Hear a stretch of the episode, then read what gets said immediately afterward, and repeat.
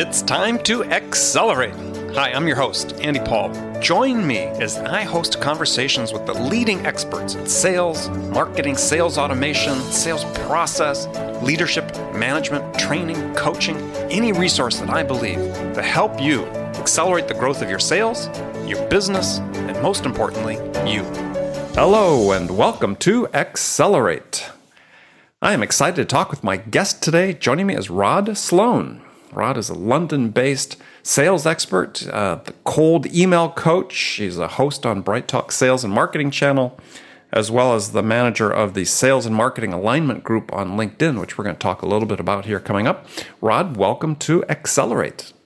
Andy, hi. I'm, I'm very pleased to be uh, with you today. It's one of the most glorious days ever in Britain. It's a bright, sunny day and our Olympic team has just landed back at Heathrow with a stack full of medals. So they did quite well. Number two, I think, overall, behind we, some country called the United States. We did. So we pump a lot of money in now into sports in the UK, and you know, investment. They focus on what works, and they don't give money to sports that don't work. So cycling and rowing get a lot of uh, funding, and I, I mean, there's a lesson there for all of us. Yeah, yeah. I watched a little bit of the uh, the track cycling that. Mm. Uh, your teams did so well on. That was that's so much fun to watch. I mean, granted, we we only get to see it here once every four years when the Olympics come on, but uh, that is that is a fun sport to watch. You know, especially the the pursuit where they're starting on opposite sides of the track, and yeah, uh, very interesting. So.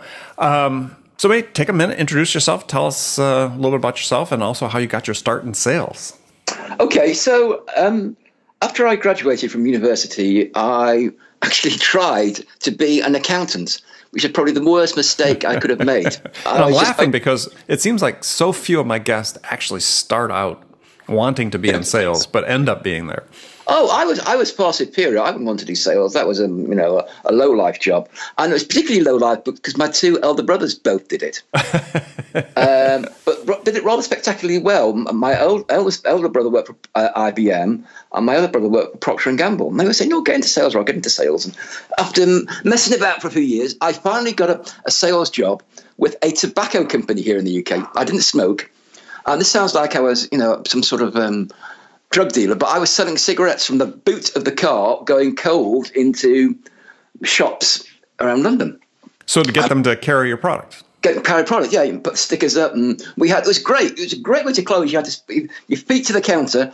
You had three closes, and you tried to close for a thousand cigarettes once, a thousand cigarettes twice, and then you brought out and you physically put this shrunk wrap 200 on the table and say, okay, we'll just take 200 then, right? That's 1,000, 1,200. but it was great in terms of learning objections, including like, you know, are you the guy that owns the shop? Rather than are you the bread man or are you the milkman who's just behind the counter at the time? Right. So it was really good. Uh, we had to do 15 presentations a day, which meant going into 45 different outlets a day. Right. So you learn, you know, you learn, learn to be tough. No, was this uh, in was this in London or somewhere? This was in London and in some seaside towns on, along the south coast. Okay. And that was with British American Tobacco. And then after about three or four months, BAT announced um, we're going to close down all our direct sales. We're going to do everything indirect, which I never heard that term before, but it meant simply I was out of work. So I then looked around and looked at other tobacco companies. And, you know, I, I had no particular attraction to tobacco. It was just something I'd fallen into. And at that time, IBM were launching this strange device called the IBM PC, which I'm sure most of your listeners' parents may have heard of rather than ever seen themselves with the old Charlie Chaplin adverts. That was right. I'd forgotten about those. And my brother was involved in that, and he said, "Listen, Rod, IBM are doing this, but they're doing it through a lot of um, you're using the channel as well. So there's a lot of dealers who will be um, learn, you know, looking to, to, to sell this. So why do you approach them?" So I simply wrote direct mail. I wrote to, I think, about 50 IBM PC dealers uh, in and around Greater London. Um, and two of those offered me a job. And I went to, went to work with one uh, in in the city of London. That was great. And when, when I first went there, they said, forget all your sales skills. What you're going to do is learn how to build an IBM PC because when the IBM PC, when it first came, it, you had to assemble it in effect. It was almost like a piece of IKEA furniture. Um, and you had to do these things called dip switches, and you had to. You oh had my gosh, lo- I'd forgotten that term. You, you, had to load something called Lotus One Two Three because that's what everybody wanted, or VisiCalc or SuperCalc, and away you went. And so you learned the product, you learned how to use it, you assembled it. I delivered it for about a month, and then I moved on to the sales side. And I loved that. It was great fun. Uh, selling the IBM PC. And then I went from that w- working for various uh, software companies here in the UK until about the year when I was 38. I thought, nah, I'm not sure what I'm going to do here. So I then started my own business, and uh, I've been sort of coaching, consulting, and doing all those sorts of things since since that time. Wow. Okay. So that's my story. That's your story. So let's sort of bring to the present here a little bit is because you do a lot of coaching of sales teams on various topics. You've run this huge LinkedIn sales and marketing alignment group. Uh, your opinion, what's what's the single biggest challenge facing sales professionals today? Well, the biggest single challenge facing sales professionals is the threat of losing their job. I would have thought, quite frankly, mm-hmm. you know, you see these predictions of what's going to happen to the future of sales, particularly in North America, but I'm sure that will happen over here. Things become automated. But I would, I would challenge what you said there. I tend to coach the CEOs as much as the sales team. Right. So I think it's the CEO, COO, maybe even the CTO, who are the key people about having their expectations set right. And so, uh, okay, so, let's let's rephrase that question in terms of sales professionals, in terms of the expectations that CEOs, CTOs, COOs have for sales. Okay, I think particularly for um, selling into new business into new accounts, it's being realistic about how long it will take. I mean, I, I, I, I'm sure you've seen these documents, these purchase procedure documents, where it said, can an existing supplier supply this service to us? And if they can, why are we then talking to somebody else? So most companies, most corporates particularly, don't want another supplier, another vendor in there. They'd rather keep it to a minimum number. So if you're, you know, they only want 30 and you're 31, that's quite tough for you. So that's what one thing. And the second thing is just understanding the procedure. The buying procedure. I'll give you an example. We were selling to, um, I was working with a company and they were selling to a well known French oil company. And uh, I, I, didn't. I thought we weren't. Well, we're not going to get this deal. Not, they're not talking to us. You know, they're very Gallic in that sense. And I eventually tracked this guy down. Had this big dramatic phone call with him where I went negative on him and I said, Well, I assume you're not going to buy from us. He said, Oh, yes, Rob, we are going to buy from you. In fact, we're going to give you not one, but two purchase orders. One will come from one department and by email, and the other will come by post from another department. So I thought, I thought I better ask the question, why are you doing that? He said, Oh, it's the way we can spread the budget. Okay, and then I said, Great hmm, the CEO couldn't believe it. I couldn't really believe that we'd won this deal because it'd gone so quiet on us. And then they went quiet on us for another month. Nothing happened. I was scratching my head. Then suddenly, out of the blue one day, this purchase order or this document arrived by post that we thought, if we could translate it, which of course all in French, was a purchase order. And my contact, the guy we'd been selling to, didn't even know it had been raised. So the question would be if lots of people who work in companies don't know what's going on or how they buy sometimes, you know, it's a big challenge for us as, as salespeople to try and understand that, particularly into new accounts. So, what are the secrets to really defining what the buying process is within a customer account? Well, it's not rocket science. You know, I'm sure you've heard it before. I'm sure you do it all the time, Andy. It's having more than one contact if you can to, to, to to speak into that account, to speak to as many people as possible. But often they'll want to restrict that uh, challenge. So it's, it's, it's, interesting. My wife works for a, uh, British Airways, and it's interesting here from her point of view, ha- having to deal with vendors, the problems she has, and me being a vendor on the vendor side, mm-hmm. trying to sell to a company like British Airways. So, so what does she what does she say are the problems? Well, she says the problem. Well, it's quite simple, right? You know, um, she'll want to buy a project that's about hundred thousand pounds, and her manager will go up to a, a finance meeting, and he's got maybe three projects that, that he wants okayed or approved. You know, that's three hundred thousand pounds. And that meeting, there's a guy there from technology as well, or there's a guy there from catering, or there's a guy there from mm, engineering, and they all get what they want, but not as much. So my boss's, my wife's boss will come back and say, "Great, we've got approval, but you know you thought it was for hundred thousand. Well, actually, I got you fifty thousand. Go and see what you can do."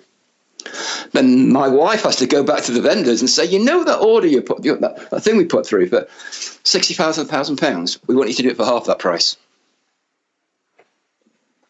Which is not unusual these days. I mean, but uh, you actually look at it. Sometimes a good. It's actually sometimes better for the vendor yeah. at that point to start with something a little bit smaller. Well, well, it is, and often you know if you're selling technology which maybe has a an elastic price, you know, it's not like you're selling furniture, etc., or you know h- hardware. You can maybe afford to do that if you want them. If you want that um, big name, but it is a challenge. Okay. So, if you could see one behavior that sales professionals could master that would make a difference, you know, as we look forward in 2017, 2018, you know, what are you seeing? What's the sort of the one thing that that sales professionals new skill they could master, behavior they could master that really make a difference in their results? Understanding more about their client's business rather than understanding more about your product or service. Um, you know, hopefully you have a team around you that understand your product or service. Your job really is as a project manager to go in there and understand your client and see how what this stuff will do for them. The challenge, of course, is your client may not want to share that with you, but they only want to share that with you truly once they place the order. You know, I've noticed, you know, there's a degree of trust goes up, ramps up once you're, you have your, you know, a crude expression once you have your foot in the door there. Mm-hmm. Still knocking on the door, they share only tidbits with you. They only share any tidbits. And that's the challenge. So you're almost like a, a Columbo type of character trying to put together what's going on here. What's really going on here and what's the nuances? And trying key thing is priorities. What are the timescales? Why do they need to do it this month, this quarter, this year? What's the real reason behind that? And unless you can understand and articulate what that priority is, you know your your your sale could well slip. Well, and that's so that speaks to the importance of what you had mentioned before, and and certainly you we all, you know, those of us who have worked major accounts and the writing mm. about major accounts is you have to have more than one point of contact at that yeah. account. You need to be able to triangulate that information against multiple sources. Well, that's fine, but even even smaller accounts, you know, lots of vendors will say, "No, it's this one person. That's I'm the person you need to relate relate with, relate to." Um, so you know, you get you get pushed back in that sense. So it's an interesting challenge.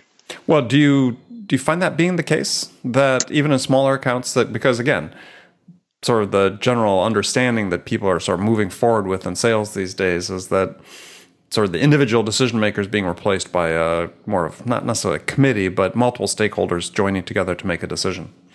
Oh yeah, yes, no, I fully accept that. But your point of contact may be restricted to one person, and people involved in the decision-making process, quite frankly, just simply don't want to speak to you. Um, you know, it's interesting when you speak to groups of professional buyers, what a low opinion they have of salespeople. Well, why do you think that is? Because salespeople become very product orientated or generic, right. and and use a lot of inappropriate adjective, shall we say? inappropriate. Yeah, I mean they're they're focused on themselves, not the buyer. Mm, yeah, and that's the challenge. How can you be focused on the buyer without going too native? Without going what? Too native. You know, your, your job is not to. Your job is to help the buyer obviously make a decision, but the decision hopefully is in your favour. Right, and by too native, you mean being too sympathetic too, to too the topic. Too much buyer. on their side. Yes, too right. much on their side. Yes. Right. So, how do you avoid that if you're a sales rep? I mean, if you're really trying to advocate for your customer and understand what they're doing, what's your um, what's your recommendation on how? Okay, well, my recommendation is, and I know we, we slightly differ from you, is I think you need to have a larger pipeline than you currently have, so that if you say no to me, okay, disappointing, but it's not the end of the world. Rather than if you say yes to me, that's great. Um, you know, I'm you know a home run. I've nearly hit my target. So I encourage people to have bigger pipeline coverage than um, than they think. So, what do you recommend in terms of pipeline coverage? Well, I'm extreme. I'm extreme. Sure. I work on I work on the assumption that eighty percent of your prospects will end up not buying from you. Eighty percent. That's no decision. Do it internally. Go through the competition. They simply don't get approval. You know, in some worst cases, you mess it up yourself. So let's dig it. Let's dig into that eighty percent though, because Well, that 80%, I mean, a little bit, it seems like to me sometimes some organizations that really becomes sort of self fulfilling prophecy. They say, look, we're, we average, you know, 20% close rate on our prospects, but yeah. you can change that. I mean, you can have better qualified prospects, better targeting on the people you're talking with. Oh, yeah, yeah, that's great if you can do that. But I'm thinking often we build systems that work best for the best salespeople in that company. Whereas I'm saying, let's do something where the average salesperson can hit their targets as well. Okay, let's improve them. Let's train them if they want to. They're trainable. Let's coach them. Let's give them the skills. But let's be realistic about what's going to happen here. You know, what's what's happened before? What's our competitors' close rate? All those sorts of things. Mm-hmm. That's what I'm saying. Rather than oh, um, you know, I, I heard a. I, I was at a, at a sales review meeting, and the technology guy said, "Oh, why do all these sales opportunities always fall through the floor? Why do they always disappear?" And I said, "Because they do. It's a fact of life." Um, and let's not have it that if you lose this, uh, an opportunity, God, that's it. Your career there is over, in essence. Well, you know? yeah. I mean, it's it's usually a group effort, win or lose. Yeah, I mean, I, I remember being I was a frontline salesman and being in a key meeting where we were going through all our prospects for the next quarter, and the CEO of the company came and sat in the meeting. So we were presenting to not only my team but everybody else.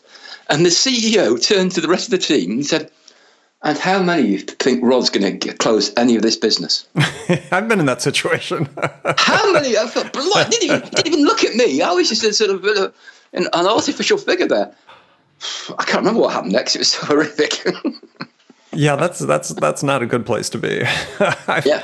I, have been on the end of that as well. Yeah. Whereas where, where people basically disbelieve your forecast.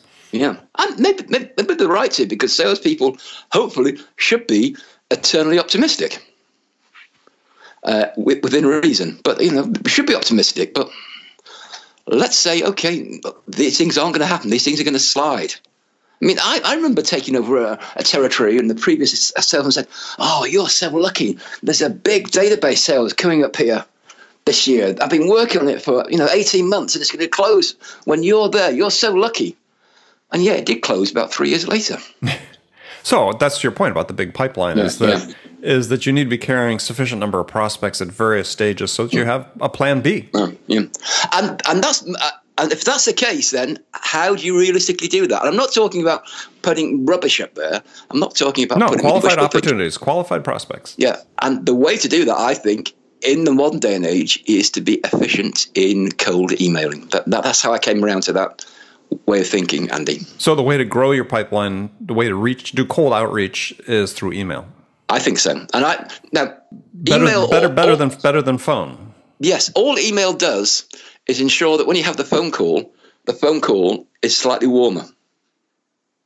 Okay, so rather than having, I mean, to me, you know, I know we, we don't have this um, sport in the in the UK, but you have this the rodeo concept in the US, don't you? Where people are riding, you know, wild horses and wild cows. and, yeah, I find that of sorts, yes, yes. You know, this Americana. I don't. Why right, do these right. people do this?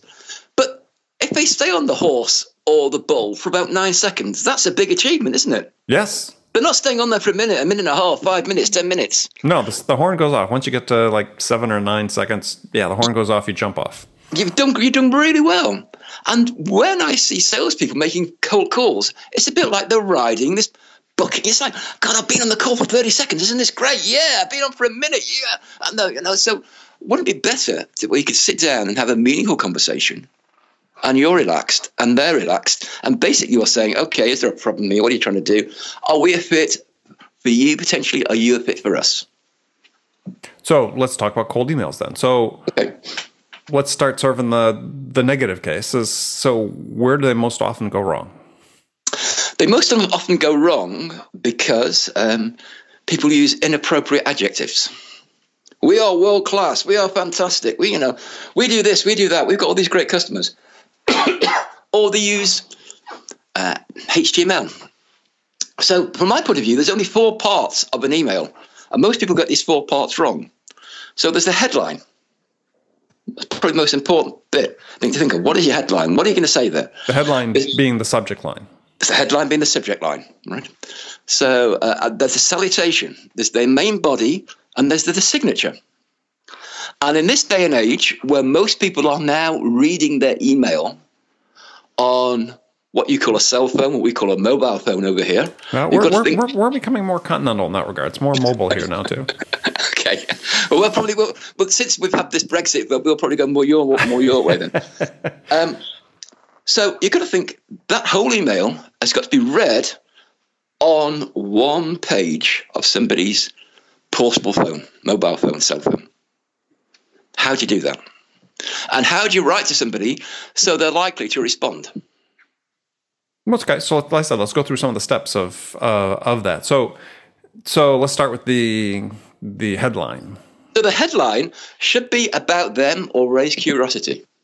So it shouldn't be, "Would you like a, demo of our software? A 50 demo of our software?" Right? Or um, you know, it should be something that's more meaningful than that. So I use, I, I, I you know, who's best to speak to about this, or you know, uh, who's the best person? Something very simple.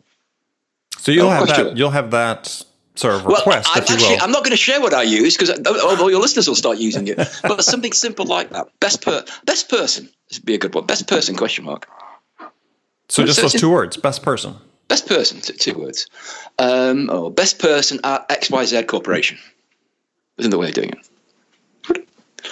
Um, the other thing that I do, and people get surprised at this, I never, in a cold email, put the word please. Andy, could you please help me? I think it sounds so sycophantic. Um, I'll say thank you, but I won't say please. I, I, I, now, maybe in North America, please might be a more appropriate word to use, but certainly in the UK and in Europe, it's just straight in with what you want. So, um, so best, got, per- best person question mark. Well, first, then the name. The guy. So, uh, so let's, hi, let's, and, hi, Andy. Hi, Andy. All right, right. So let's let's stop there. Okay. Do you actually say hi? I um I do. Yes, I say hi. Or yeah, I do. See, to me, that's that is a sign of a of a mail merge or a mass mass email. Maybe, yeah. Hi, Andy. Uh, hey, Andy. What about just the first name, Rod? You could do that. You could do that. I mean, have you tested that to see whether there's? I've, yeah. I, yes, I've tested lots of things, and I, I don't think that matters so much. Um, because this person will probably think this email is so short that it's not a, a mass and these are not mass. I don't send out mass emails. I don't send out 250, 300, 4,000. I'll send out maximum ooh, 50 at what 50 at one go. All right, well, we'll get to that part. So, all right, so salutation, keep it simple. Me personally, I'd, yeah. I'd prefer people not say hi or hey because, again, to me, it's a tip off that it's uh, impersonal mass email, but go ahead. Okay, well, the reason I write that is when most people respond, that's what they say. They say, Hi, Rod. So I'm just mirroring what they do in that sense. So then you've got to think, okay, what do you want? What do you want from this email? And probably what you want um, is a referral to the person who's responsible for doing what you do.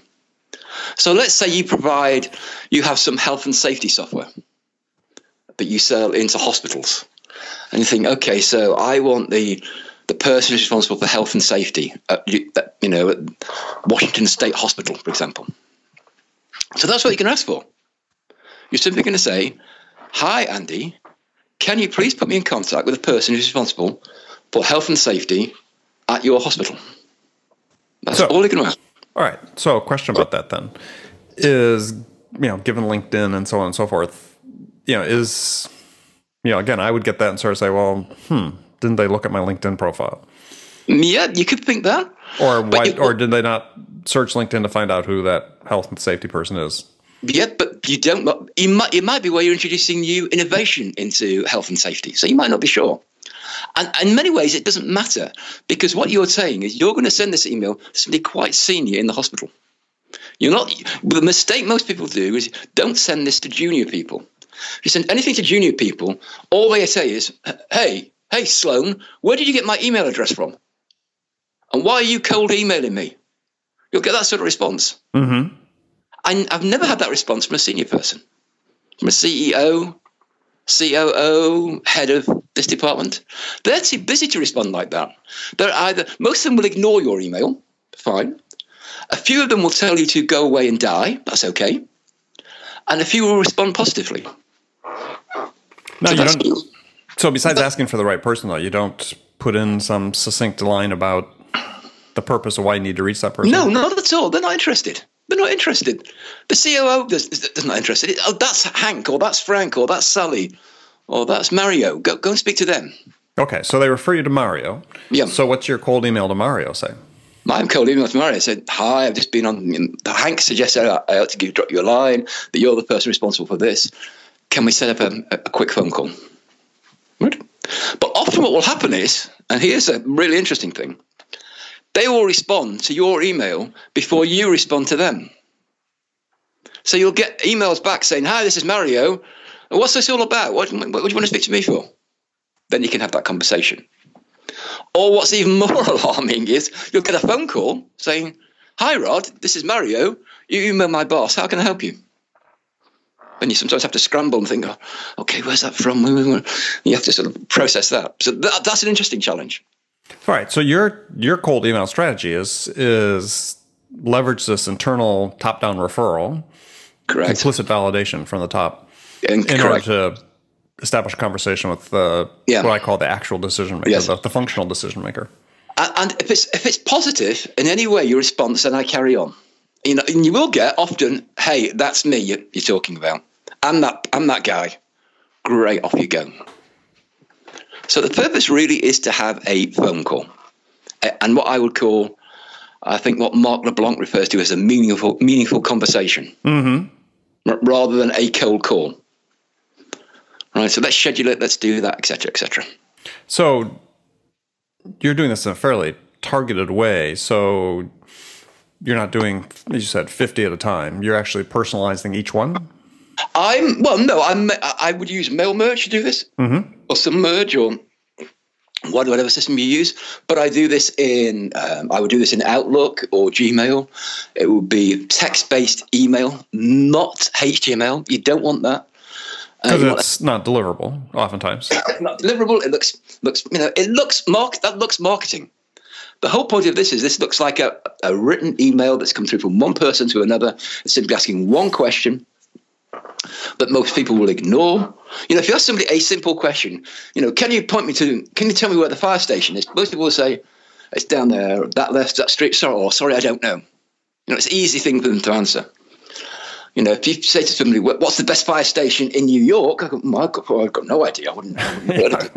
I've The one that puts the fire out, yes. yeah. Um, so that's the point, and then that means also that your signature, most people's signatures, are a dead giveaway because they have all this gump about how marvelous they are and these awards they've won and these videos they've done and what Microsoft has said about them, what Gartner has said about them, all this stuff. Just get rid of all of that. So what do you put in there? I just simply put my name, my phone number, and I'll often simply put my a link to my um, LinkedIn profile. Profile. Yeah. Now I know some other people use the system, and what they'll do, they'll put a link um, to maybe one one video, one YouTube video that's, that's about them. They might do that, and that sometimes works. I've seen that work quite well. But not, but not a corporate identifier, No, not, not a link to their corporate website. No, no, no. People don't care about that. Who cares about that? I don't know your company. I don't know read about you. So it's the exact, exact opposite of those emails you get where people say, "Hey, can we have a come a partnership together?" These are all the things that we do. You know, we build websites, we build space rockets, we we manufacture, you know, electronic cars. We can do plastic bottles. We can build you mobile phones. All this sort of stuff. You know, no, forget all about it. Just one thing. What's the one thing you want? Who's the one person you want to be in contact with? And that's a good question for salespeople and marketing people to sit down together and work out who are the most appropriate people. Where does your product most easily fit? And you've got to write that in email in a way that people will understand. So if you've got a very technical solution that works in this micro part of health and safety, you've got to you know, take it up to a higher level so people can understand that. Higher level in the description, in the wording. Higher than the description, yeah, yeah. So not, not you know, uh, how how how do you manage your tungsten approving uh, lighting in the blah blah blah? No, no, no. Who, who looks after your health and safety, or who's responsible for bringing innovation into your health and safety at your hospital? Simple as that. Interesting. Okay. So I do that, and um, Are you interested in the response rates I get for that? Sure. Yes. All right. Now, um, I get somewhere in the region of a 12% response rate for that. Okay. And in that 12% are people say, no, thank you, or people who say, we've got something already in place in that. And the other one is saying, you know, you need to speak to Hank or Sally or whoever in that sense, or Francois. Um, so you get a mixture across that. And the whole idea being and maybe this is me being a sort of, you know, a stingy European. I look at that list and think, okay, so 88% didn't respond. In, in a week's time, two weeks' time, will they remember who I am? Probably not. I can't remember any, a cold email that I received two weeks ago that I didn't respond well, especially to. if they never saw it in the first place, right? So, yeah, so re- re- send it again. Send it again. Yeah, and you might. Do you change the subject line? Because that's one of the no, things. No, no, I don't change the subject line. I don't. I, I'm I'm quite brutal. I stick with what works. I might test the subject line. Testing the subject line is okay, but I wouldn't necessarily change it. But well, I've heard and read somebody that does similar strategy to what you do, except uh, actually they'll do it. Let's say when they send out a an email campaign, mm. and yeah, they'll go and say, okay, who didn't open it, and then they change the subject line and send it again, yeah, a day later. But in your case, if you want to do it a week or two later, or doing it for cold outreach, mm. you'll use the same subject line. Yes, yeah, I will because um, my subject line is quite lean, and you know you've got to be aware of all those spam filters that when you're sending into corporates, that you, you know, it's amazing what words now get picked up and mm-hmm. you know mm-hmm trashed in that sense. You got that's why adjectives are your worst friend in that sense. So keep it simple. Imagine if you met the CEO of Boeing and you you had you, you he probably wouldn't be the person who, who would buy your stuff if you were selling to Boeing. But what question would you ask him as to who you could speak to? So it's a variation on that um, old hackneyed um, elevator pitch, but down to one, just asking people one question. Well, slim down quite a bit. Yeah. And I find the more senior the people are, the more likely they are to respond to that question. The more junior they are, the more they're likely to say, query you on your process. Yeah, well, I think there's actually been some research done that that verifies that. Recently, I was speaking with another guest uh, about email open rates and so on, and that yeah, actually, that for a well-crafted email, you're more likely to get a response from a senior person than mm. mid-level person. Mm. Yes, you are. And that's it, Andy. And then after that, you're going to get people on the phone and engage with them. I'm, I'm, you know, I'm not. The phone to me is the most important sales tool going. Um, and so, you know, you need to get them on the phone and engage with them. And cold, but, e- cold emails, way to do that. Yeah, and, and, and, the interesting challenge is sometimes you will, they will call you on the basis of that email, and you've got to be ready for that. I, I, I, I, I confess I've messed up a couple of times where somebody somebody called me as a result of my email and I thought they were marking to me. I got a bit crotchety with them. They said, "Well, you emailed me first. I said, "No, I didn't. Oh, yes, you did. It was silly." And don't make that mistake. Don't, don't make, that mistake. mistake. Don't don't do what Rod does. All right. And so we're moved to the last segment of the show, Rod, where I've got some standard questions I post to all my guests. And the first one is a hypothetical scenario where you, Rod, have just been hired as the vice president of sales at a company whose sales have hit a rough spot. They are stalled out and they need to get turned around, and the CEO is anxious to have you help do that. So, your first week on the job, what two things could you do that could have the biggest impact? Okay, I think you've got to look at the sales forecast and close everything that's realistic to close. That's the important one. Maybe that's not that feasible in this day and age where things take a bit longer, but that's what I would do. I'd focus on the forecast, spend as much time on that. And then the second question I'd ask, and this might relate to another question you're going to ask me, is ask the old Ted Levitt question what business are we really in? And focus on that. Okay. So make sure that there's no extraneous activities that are going don't on that are focused on the. Don't lose anything, and f- let's focus on what we're really good at. Okay, good answer. So, uh, some rapid fire questions. You can give me one word answers or elaborate if you wish. The first one is when you, Rod, are out selling, What's your most powerful sales attribute? Hopefully, that I listen. Who's your sales role model? My sales role model would be probably my two brothers, Paul Sloane and Nick Sloane, because they were both doing very different jobs, have very different personalities. One was very bright academically, one was very gregarious, and uh, they showed me what could be done. So, Paul and Nick Sloane. Excellent one book every salesperson should read? Okay. Um, well, there's only 13,000 books on Amazon on sales techniques, so it's, it's, it's, a trick question. And I'm going to say none of those. Okay, it doesn't have to be a sales book. Which N- none of those. So I'm I have a problem with most modern business books in the sense they seem to be one idea that's stretched out to, to fulfill a book. Uh, more magazine article. So I'm going to recommend a magazine article that appeared in Harvard Business Review in 1960 called "Marketing Myopia." Myopia, written by Theodore Levitt, who was a professor at Harvard at the time. Mm-hmm. And his that, that that article is famous because he asked the question, "What business are you really in?" That's a great question to ask your own. What you know, what, what business is the is the company you're in, and what business is that you're prospecting? Okay, great question. All right, good answer. All right, so last one. What uh, what music's on your playlist these days? Well, I listened to a few of your previous interviews, and this question has given me the most problems uh, in that sense because uh, you know downloads are great, but who listens to albums anymore? That's that's the challenge.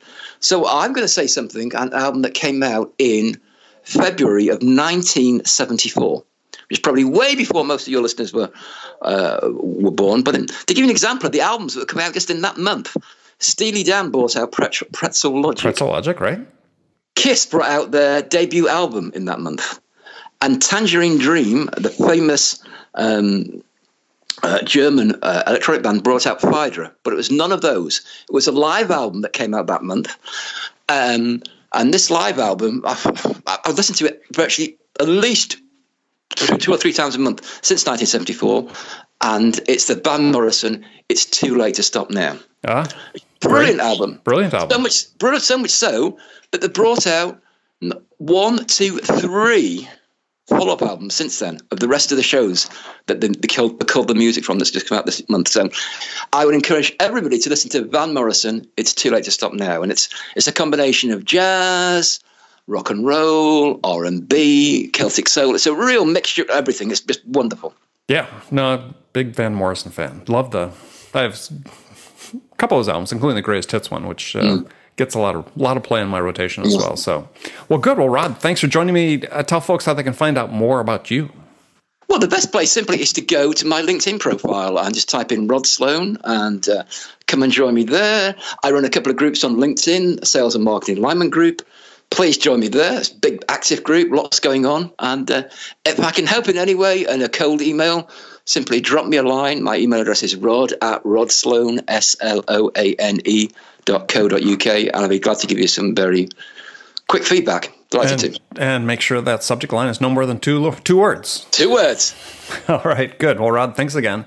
And remember, friends, make it a part of your day every day to deliberately learn something new to help you accelerate your success. And easy way to do that is to make this podcast accelerate a part of your daily routine, whether you listen in your commute, in the gym, or as part of your morning sales meeting. That way you won't miss any of my conversations with top business experts like my guest today, Rod Sloane, who shared his expertise about how to accelerate the growth of your sales. So thanks for joining me. Until next time, this is Andy Paul. Good selling, everyone. Thanks for listening to the show. If you like what you heard and want to make sure you don't miss any upcoming episodes, please subscribe to this podcast on iTunes or Stitcher.com. For more information about today's guest, visit my website at andypaul.com.